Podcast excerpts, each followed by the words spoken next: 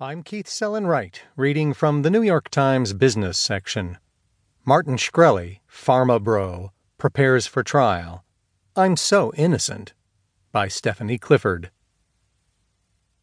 Martin Shkreli, former hedge fund manager, pharma bro, and self styled bad boy, sat in federal court for a hearing on Monday before his fraud trial begins next week.